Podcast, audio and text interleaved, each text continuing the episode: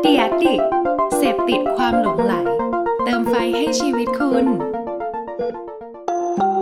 รู้ศัพท์รู้ภาษา กับโฆษณานุกรม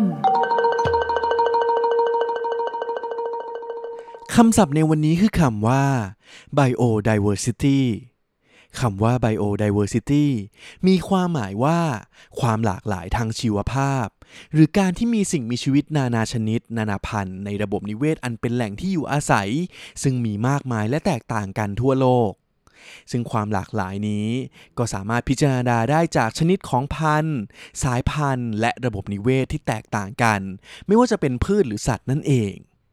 โดยความหลากหลายทางชีวภาพนับว่าเป็นทรัพยากรที่สำคัญอย่างมาก เปรียบเสมือนระบบผลิตสินค้าและบริการซึ่งเป็นประโยชน์ต่อมนุษย์ เช่น เป็นแหล่งอาหาร แหล่งพันธุกรรมเพื่อผลิตยารักษาโรค ป้องกันการกัดเซาะชายฝั่ง